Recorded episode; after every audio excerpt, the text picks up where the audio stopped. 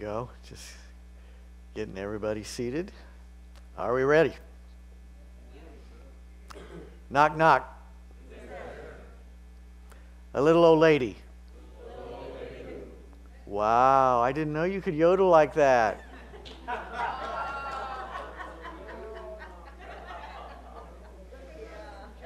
knock, knock. Hatch. Gesundheit. Imagine everybody sneezing at once. One more for good measure. Knock, knock. Deja. Knock, knock. Deja. Whew. Was it just me, or did I just have a powerful moment of deja vu?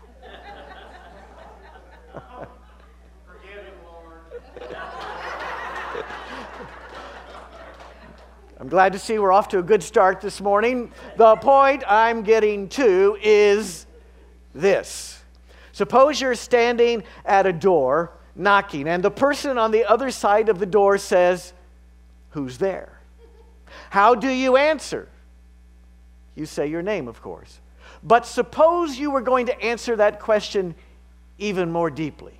Not just stating your name, but telling the person on the other side of the door who you really are. At the very core of your being, your most fundamental sense of identity. What would you say?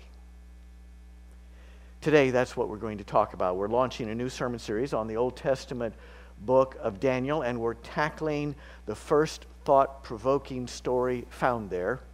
It's a story that challenges us to ponder who am I really? Let's start with a prayer. God, we come here to this place because we need each other. We come here to this place because we don't want to walk this journey in isolation. We come here to this place because we want to be part of something greater than ourselves, the work that you're doing in this world. But most of all, we come to this place because we need you in our life. We need your wisdom. We need the wisdom of your holy scriptures. So please speak to us today from your holy word. We ask in the name of Jesus. Amen. About 600 years, excuse me, before the time of Christ, King Nebuchadnezzar of Babylon invaded the southern half of Israel, a region known as Judah, stormed the capital city of Jerusalem, and turned Judah into a vassal state. As part of that process, Daniel 1 3 tells us that the king, Nebuchadnezzar, commanded his palace master, Ashpenaz, to bring some of the Israelites to the roy- of the royal family and of the nobility, young men without physical defect, to serve in the king's palace. They were to be taught the literature and language of the Chaldeans. Chaldean is another word for Babylonian. Historians tell us that in the ancient world, when one nation conquered another, it was not uncommon for the conquering king to forcibly expatriate the ruling class from the conquered nation, bringing them into the conquering nation and settling them there as a way of assimilating them into the dominant conquering culture. It was a, a way of reducing the odds that this defeated ruling class would try to launch a rebellion. As part of that process, it was also not uncommon for the young men from those ruling class families to be inducted into a re education campaign or re education program operated by the conquering king to prepare those young men for positions in the court and government of the conquering king. Again, a way of pacifying the vanquished population, of assimilating them into the dominant culture. Daniel was selected to be inducted into one of those kinds of programs operated by King Nebuchadnezzar. So Daniel was plucked up from his home in Jerusalem and transported 900 miles to Babylon. Imagine what that must have felt like for him. A stranger in a strange land, completely immersed now in an entirely foreign culture, a culture that was absolutely determined to assimilate him. We will make you one of us. But as we read on, we discover that Daniel is someone who knew who he was and where he was from. So that if anyone were to say to him, Tell me about yourself. Who are you really? The first words out of his mouth would be, I am a child of Abraham. I am a follower of Yahweh, the God of Israel. I come from a far away land. Babylon is not my home. All of which is profoundly relevant for each one of us because I would submit that each one of us, in our own unique way, is on a journey in our life that is similar to Daniel's. Let me explain what I mean. At Jesus' trial before Pontius Pilate, when Pontius Pilate was interrogating him, Pilate wanted to ascertain the risk that Jesus would lead an insurrection against the occupying Roman forces. So Pilate asked Jesus if he considers himself a king. Jesus, in effect, affirms that, but then goes on to say this John 19 36, but my kingdom is not from this world. If my kingdom were from this world, my followers would be fighting to keep me from being handed over. But as it is, my kingdom is not from here.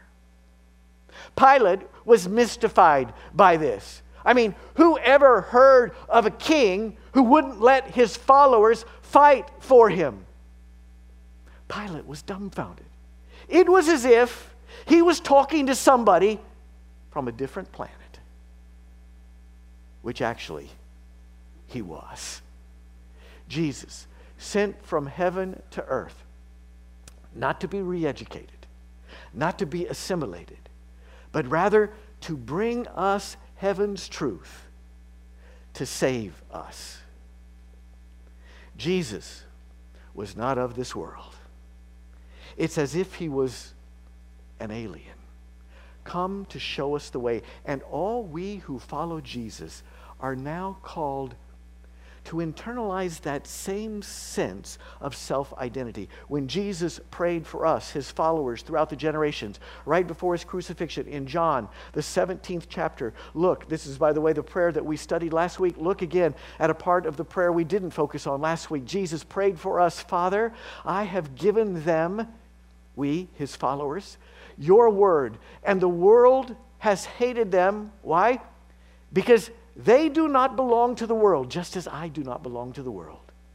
I'm not asking that you take them out of the world, but I ask that you protect them from the evil in the world. So, we, as followers of Jesus, a part of our core identity is supposed to be this sense that this is not really where we belong.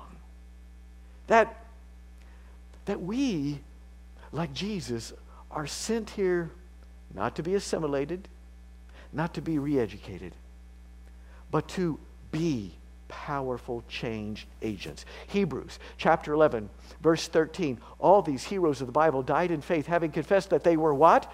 Strangers and exiles on the earth. For those who say such things, make it clear that they're seeking a country of their own.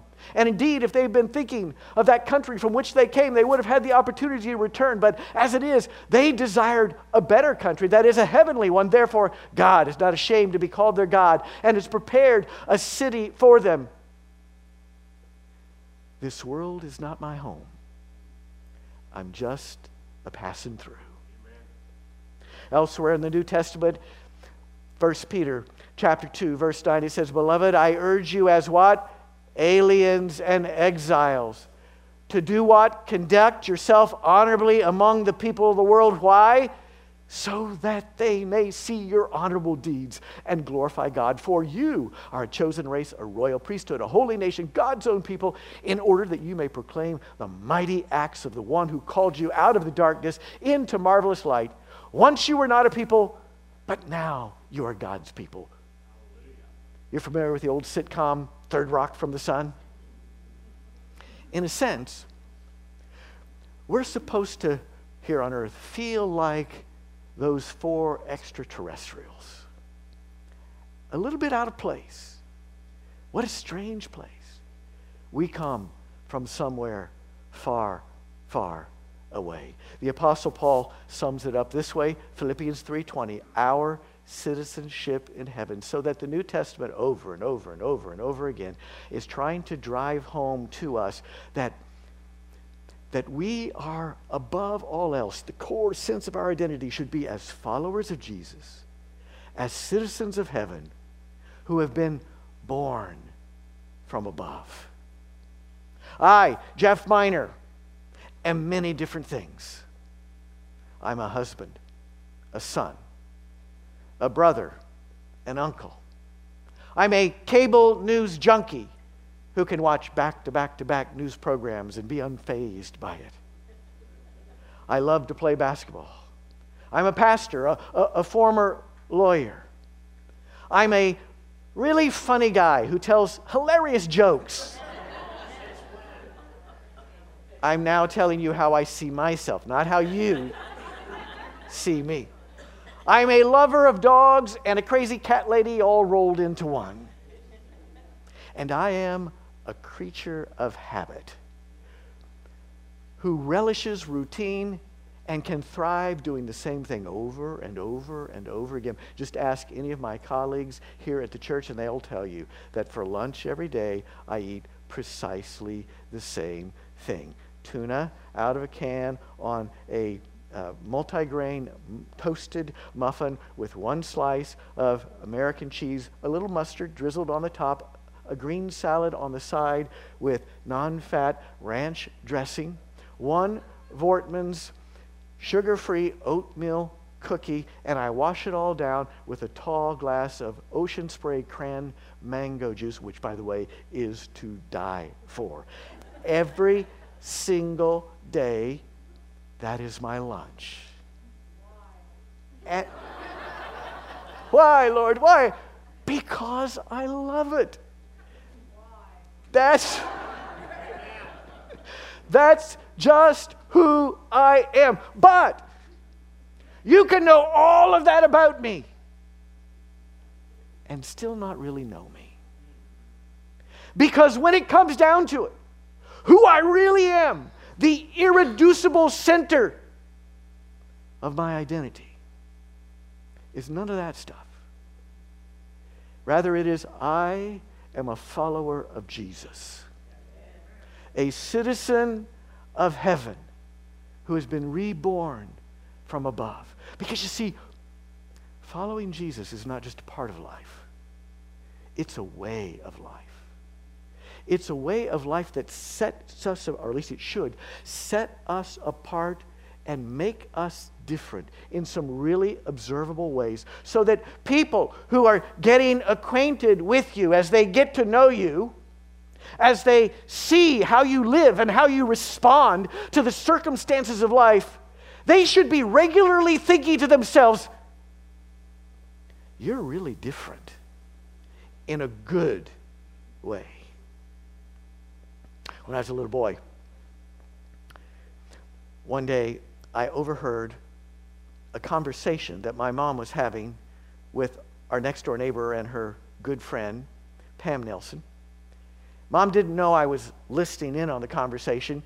It was summertime, the window was open. She was leaning, leaning on the window sill, speaking through the screen. Pam was standing outside. I had started to walk out of my bedroom when I heard that mom was having this conversation and immediately sensed she was having one of those private adult conversations. When you're a kid, you tune into those conversations because that's when you learn the good stuff, right? so I stop in the doorway of my room to listen, and I hear mom telling Pam that mom's doctor was afraid that she had a deadly illness and had sent her to get some heavy duty tests. Mom said, He thinks I might have lupus. Pam said, What's that? Mom said, explained that it's a potentially deadly disease, especially back then, back in the day. Pam said, Wow. Mom said, by the way, I, I hear a radio playing. Can we? There we go. All right, very good. Mom told Pam that this was a potentially deadly disease, but she said, I just got the test results back. It took two whole weeks, she said, but the tests are negative. Pam said, Wow, Katie, I'll bet you were scared. And I'll never forget what my mom said. She said, No, not really. I guess I just figured it was in God's hands and what will be, will be. And as I was standing there in my doorway, I thought to myself, what planet is she from? She's like this superhero from another planet who's come to show us the way. Like she, she can look death in its face and be genuinely at peace. Which was very unlike me because as a kid I was a hypochondriac, thought I had a million different diseases, which I probably learned from my dad who had cancer when he was 30 and was deathly afraid of dying. And that here's mom saying, Yeah, it's in God's hands. What will be, will be. And I found myself thinking, I want what she's got. Which brings us back to the story of Daniel. If Daniel and his three close friends, commonly called Shadrach, Meshach, and Abednego, if Daniel and his three friends didn't belong in Babylon, why did God pluck them up from their home and plop them down there? The answer is found in Daniel 1 4, which tells us they, Daniel and his three friends, were endowed with knowledge and insight and competent to serve in the king's palace. In other words, Daniel, Shadrach, Meshach, and Abednego had important things to share that were desperately needed in Babylon. God did not put them there to be tourists on vacation. God did not put them there to entertain them. God put them there on assignment, on a special assignment to take the heavenly values they had learned in their homeland and to share that in the darkness that was Babylon. They were there not to be assimilated, not to be re educated. They were there to be God's powerful, positive change agents. It's the same with us. God has not put us here to be tourists on vacation. We're not here to be entertained. We are here on a special assignment to take the heavenly values that Jesus has taught us and the spirit that Jesus has put in our heart and share that in the darkness that is this world. Like Daniel was sent to Babylon to share the light, we have been put here on earth to share the light. I saw a video clip this past week from uh, Tyre Nichols' funeral where his mother was eulogizing her son. She stood up at the podium, barely able to hold herself upright under the crushing weight of her grief. She said very few words, and yet she said everything. In a very quiet, halting way, her eyes downcast. She stood there and said, These were her exact words. The only thing that keeps me going is my belief that my son was on an assignment. I guess his assignment was completed and he was called home. That's all she said. Tyre was here on assignment. a special assignment, his mother believes, to be a powerful, positive change agent in this world. That should be true of all of us in our own unique ways. We are here not to be assimilated, but to be God's powerful change agents. A history teacher said to one of her fifth grade students, Winnie, name something important that we have in the world today that we didn't have 10 years ago. Winnie thought for a second, then said, Me. When you think about it, that's a brilliant answer. The world has you. Your life matters. Picture it the Pope, Billy Graham, and Pat Robertson were all on a plane flying over the Atlantic when it crashed. They all died simultaneously and ended up at the pearly gates in heaven. St. Peter was flustered. St. Peter said, We weren't expecting you. Your, your quarters aren't ready yet. I, I don't know what to do. I can't let you in, but I can't send you back. And that's when St. Peter had a brainstorm. He picked up his celestial cell phone and called Satan.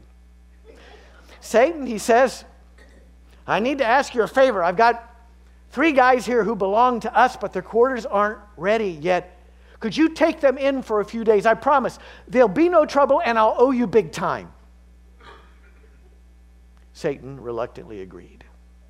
But less than 24 hours later, Satan is back on his celestial cell phone. Pete, he says, You've got to get these guys out of here. Why? St. Peter says, Because he says they're disrupting everything. How so? St. Peter says, Well, Satan says, Billy Graham's getting everybody saved. And the Pope's telling everybody they're forgiven. And Pat Robertson's already raised enough money to air condition the whole place.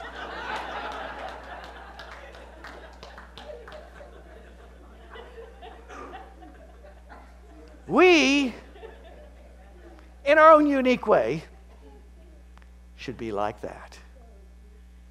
We should be disruptive people. We should be the kind of people who are not afraid to be countercultural, not afraid to be different, who are willing to let our light shine into the darkness that is Earth's hellscape. Because we're not here to conform, we're here to transform this world. But here's the thing whenever you are suddenly thrust into a foreign environment, the question becomes Will that foreign environment change me or will I change it? Because let me tell you something the pressure to conform is enormous. Just ask Daniel.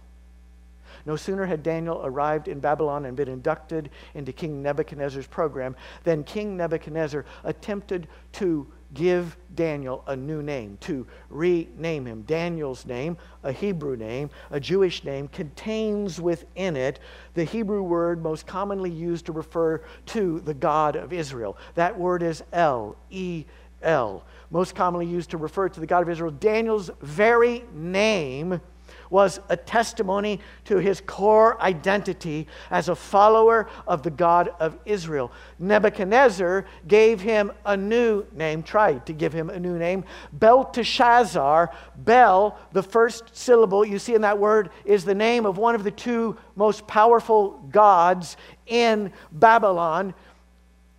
So that right out of the gate, Nebuchadnezzar is is trying to pressure Daniel to give up his core identity as a follower of the God of Israel and embrace a new identity as a follower of the God Baal. Right out of the gate, he's pressuring Daniel to let go of the heavenly values he brought with him from Israel and to embrace the values of Babylon. Not just that, but when Daniel and his three friends, Shadrach, Meshach, and Abednego, are inducted into this program, they receive what at first blush sounds like really good news. They are told, Daniel 1 5, that the king had assigned them a daily portion of the royal rations of food and wine. Woo hoo, right? I mean, Babylon, the most powerful nation on the face of the earth at the time, King Nebuchadnezzar, the wealthiest man on the, in the world uh, at that time, what the very same things that Nebuchadnezzar was eating, they were now going to be eating all of the delicacies of Babylon. It sounds like great news, except that Nebuchadnezzar's food wasn't kosher. Not just that, but under the customs of the time, before the meat was served to the king, it would have been ritually offered to the god Bel and Nebu. And the wine that was poured, before it was poured, would be offered ritually as an oblation to Baal and Nebu. So it was just another one of those pressure points saying, You're one of us now. Come on. Don't be different. Don't be extreme. Eat our food. Take our names. We want you to be part of us. But Daniel and Shadrach and Meshach and Abednego, they knew who they were, they knew where they were from, and they were determined to be who they were. So, Daniel and his three friends go to the palace guard and and plead with him to conduct just a, a 10 day experiment. For 10 days, don't give us the king's rations. For 10 days, give us water and vegetables. And at the end of those 10 days, if we don't look as good, if not better, than the other Hebrew students in this program, then you can take a different course. Think of it. Of all of the Israelite students in this program, only four of them were resisting. Only four of them were saying, No, we know who we are. So Daniel pleads with the palace guard. He reluctantly agrees. And 10 days into this experiment, they look just as good, just as healthy as the other students. And so the, the, the guard allows the experiment to continue through the entire three years of the re education program. And when it comes to the end of the re education program, and it's time now for Daniel and his three friends to be presented to King Nebuchadnezzar, and Nebuchadnezzar cross examines them, we're told, Daniel 120, in every matter of wisdom and understanding concerning which the king inquired of them, he found them 10 times better than all the magicians and enchanters in his whole kingdom. So that now, finally, Daniel and his three friends were in a position where they could be influential, powerful, positive change makers. They were now going to become senior officials in the government of Babylon. Each one of us is on a similar journey. From our home to this planet, this Babylonian planet. There's a lot of pressure here to conform, be like the rest of us. We have to make a choice. Are you courageous enough to be different? Are you courageous enough to live counterculturally? Which raises our last question. In what ways might Jesus want us to live counter culturally. We've already seen one very important way. When Pilate was interrogating Jesus, and Jesus said, If my kingdom were of this world, my followers would be fighting to keep me from being handed over. But Jesus forbade his followers from taking the sword and defending him with force because Jesus was teaching his followers that we don't fight our battles like the people of the world do. Hate cannot overcome hate. Only love can do that, as Dr. King said. And so Jesus was teaching his followers that we don't fight our battles like the rest of the world. We don't treat and come against our opponents and enemies like the rest of the world. We don't try to crush and destroy our enemies. We seek to transform them to redeem them. And only love can do that. Love, meekness, humility, kindness, and patient persuasion. Palitha Jaya Suariya tells a story in a sermon he called Beautiful Acts for God. He tells a story about an Indian pastor friend of his who was sitting in his church office one day when an angry man comes storming in and, and just uh, uh, bellows out all of these, these allegations against the pastor and then demands to hear the pastor's response. The pastor didn't say a word. Instead, he, he stood up, walked out of the office, went to another room, and a minute or so later, came back with a big basin of warm water and a towel over his shoulder. He knelt down in front of the angry man. The angry man was unnerved by this. What's going on? Are you from another planet or something? The pastor explained that though the allegations were false, he had obviously upset this man, and he felt led to ask forgiveness. So he said, I want to wash your feet. In some church traditions, that is a symbol of humility and reconciliation. As the pastor proceeded to wash the man's feet, the man began to weep. He was transformed. They were reconciled and became brothers again. Because hate can't overcome hate, only love can. Love has the power to destroy our enemies in the sense that it transforms them, it changes them. We, as followers of Jesus, are not supposed to use the weapons of the world. Jesus said, Love your enemies. Pray for those who persecute you. Bless those who misuse you.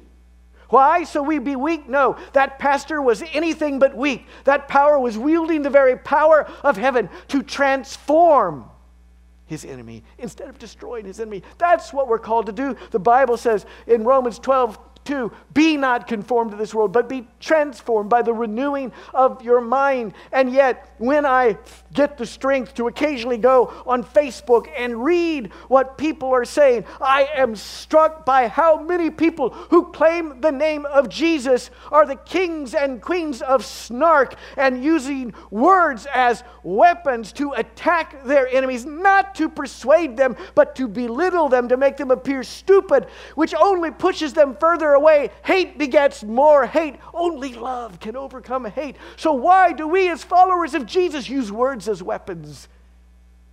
Oh, Jeff, everybody uses snark these days. Be not conformed to this world, be transformed. If the world doesn't see hope in followers of Jesus, where will the world find hope? These things ought not to be. We are called to fight with different weapons. Do you have the courage to be different, to live counter culturally?